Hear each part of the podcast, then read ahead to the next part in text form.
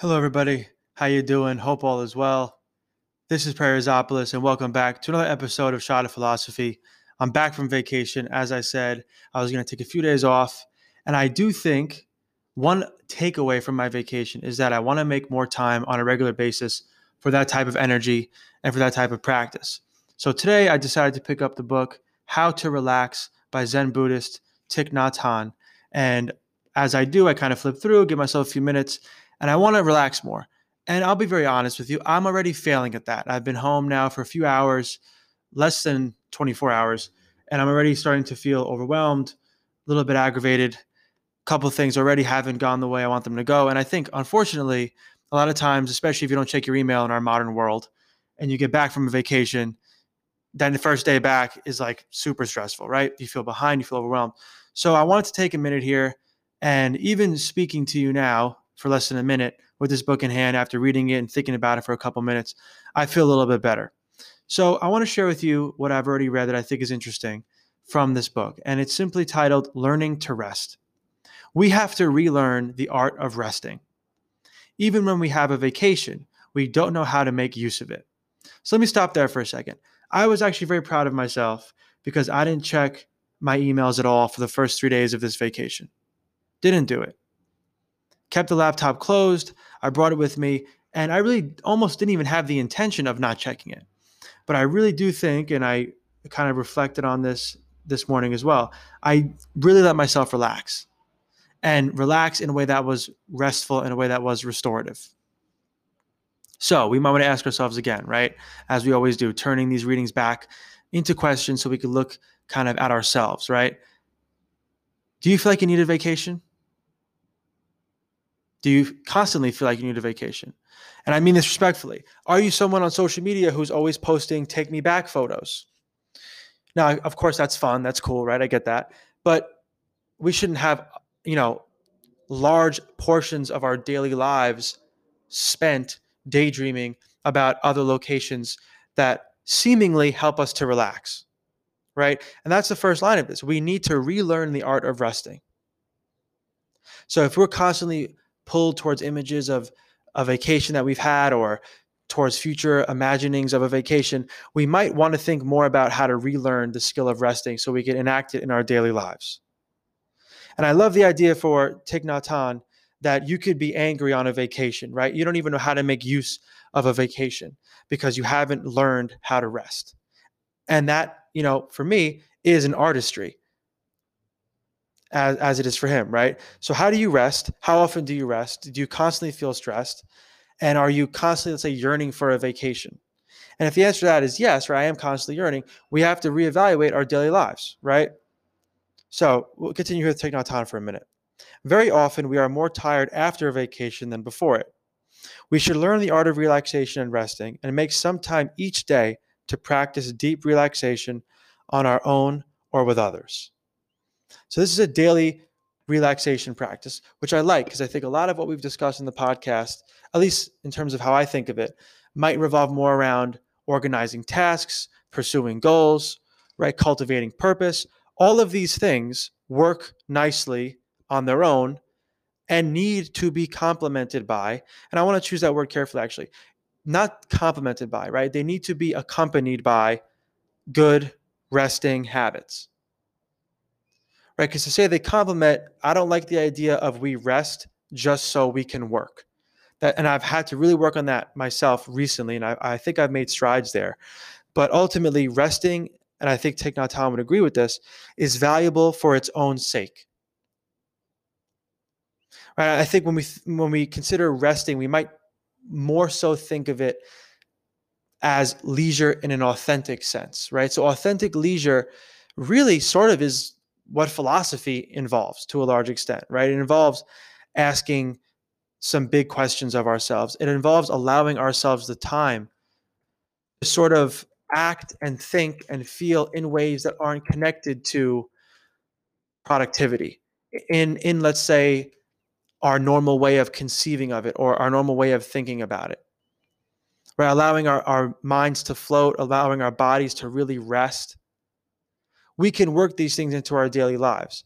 And I don't think this necessarily connects to our philosophical practice. I think we could see that there are some common elements here between how I'm describing rest, how I think Thich Nhat Hanh is uh, is describing here that we have to learn to rest, right? Um, I do think that could be a part of a, an interesting philosophical practice. That being said, I also think that at times, especially if we're self-writing authentically and honestly, that will not feel like rest. I think rest, again, involves restoration, involves replenishing our energy. There are times where if you're practicing philosophical exercises, as we've discussed, right, that you'll be tired after that. And that's okay because that, that's a good type of tired, I think, right? That being said, of course, there might be other times where that process is very restful and you'll finish that, pra- that practice and you'll feel rejuvenated, right? So we want to make a little bit of a distinction here, although they might be very similar, right? And I think, you know, this book, How to Relax, also sort of offers at other parts, I'll read it some more in a second, a little bit of a contradiction, right? So we have a book here, How to Relax, and this is a great section of it. It's called The War Inside. This is again Thich Nhat Hanh. We know that many of us don't want to go home to ourselves. We're afraid. There's a lot of internal suffering and conflict that we want to avoid. We complain that we don't have time to live, yet we try to kill our free time by not going back to ourselves. We escape by turning on the television or picking up a novel or a magazine, or we go out for a drive. We run away from ourselves and don't attend to our body, feelings, or states of mind. We have to go home. If we are at war with our parents, friends, society, or our church, it may be because there's a war raging within us. An internal war facilitates other wars. We're afraid of going home because we lack the tools or the means for self protection. Equipped with mindfulness, we could go home safely and not be overwhelmed by our pain, sorrow, and depression. With some training, with the practice of mindful walking and mindful breathing, and I would add some of the exercises we've discussed as well, we'll be able to go home and embrace our pain and sorrow.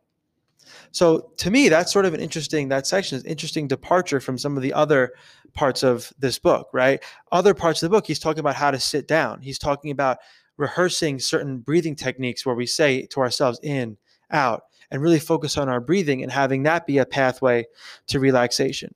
I think the last section I just read really is saying, look, if you're fighting a raging war within, you're not going to feel relaxed. And when you habituate the escape from that war, when you habituate distraction that isn't restful, that war is going to keep going on. Right? So addressing the war within, as per Hanh's description, right, is a way to eventually achieve a restful state. But we cannot rest, obviously, and be at war simultaneously.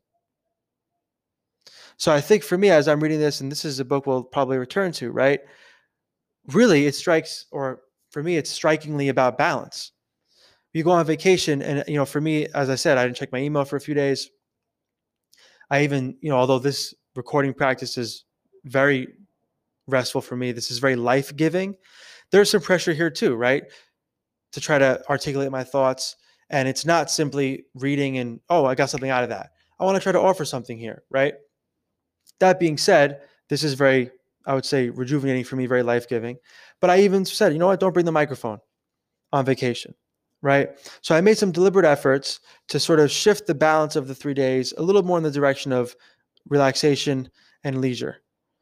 Now I'm back home and things pick up again. And I want to keep in mind what Thich Nhat Hanh offers, right? One, that we have to have rest habits that aren't simply distractions from our problems or our suffering. That's also why I wanted to provide those two readings and why I think they both resonated with me today, right? We have to make sure we make distinctions or we know the differences between escapism and actual relaxing. And I would even argue a little bit of escapism might be helpful at times. But let's not let's say, create the false idea that we avoid the problems of life, which are inevitable, right? Buddhism, life is suffering. We ignore them by escaping them. And then we can rest. No, no, no. A restful life can only be a result of dealing with these inherent and natural and, uh, let's say, unavoidable suffering of life, these things, these suffering, these moments of suffering. We have to deal with them, right? Escapism is not relaxing. Relaxing comes from, I think, fighting that internal struggle, using some tools, as he says, mindful breathing, mindful walking. We might talk about our exercises as well to create a different way of being, in a sense. Of course, you cannot be restful until you learn how to calmly deal with the internal struggles and the internal conflicts.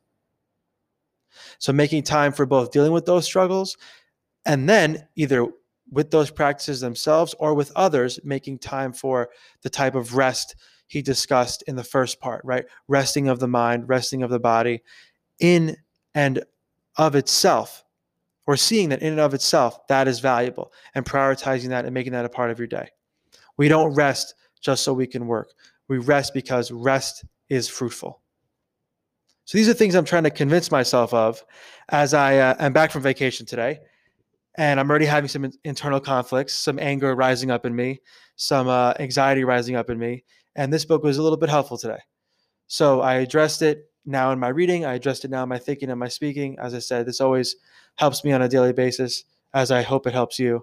And try to make some time after we examine ourselves, right? Do you need time to relax? I would say a lot of us probably do.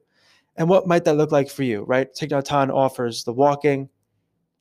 I think another book we might look at this week is How to Sit, right? We talked about the breathing a little bit. Try to work in a breathing practice. Try to work in a walk for no reason, just to go for a walk. Try to work in. This is what I'm going to do because I noticed I was sitting by the pool listening to a podcast, just really relaxed. I'm going to try to work in at least a couple more times a week, sitting and just listening to a podcast on the couch and doing nothing else.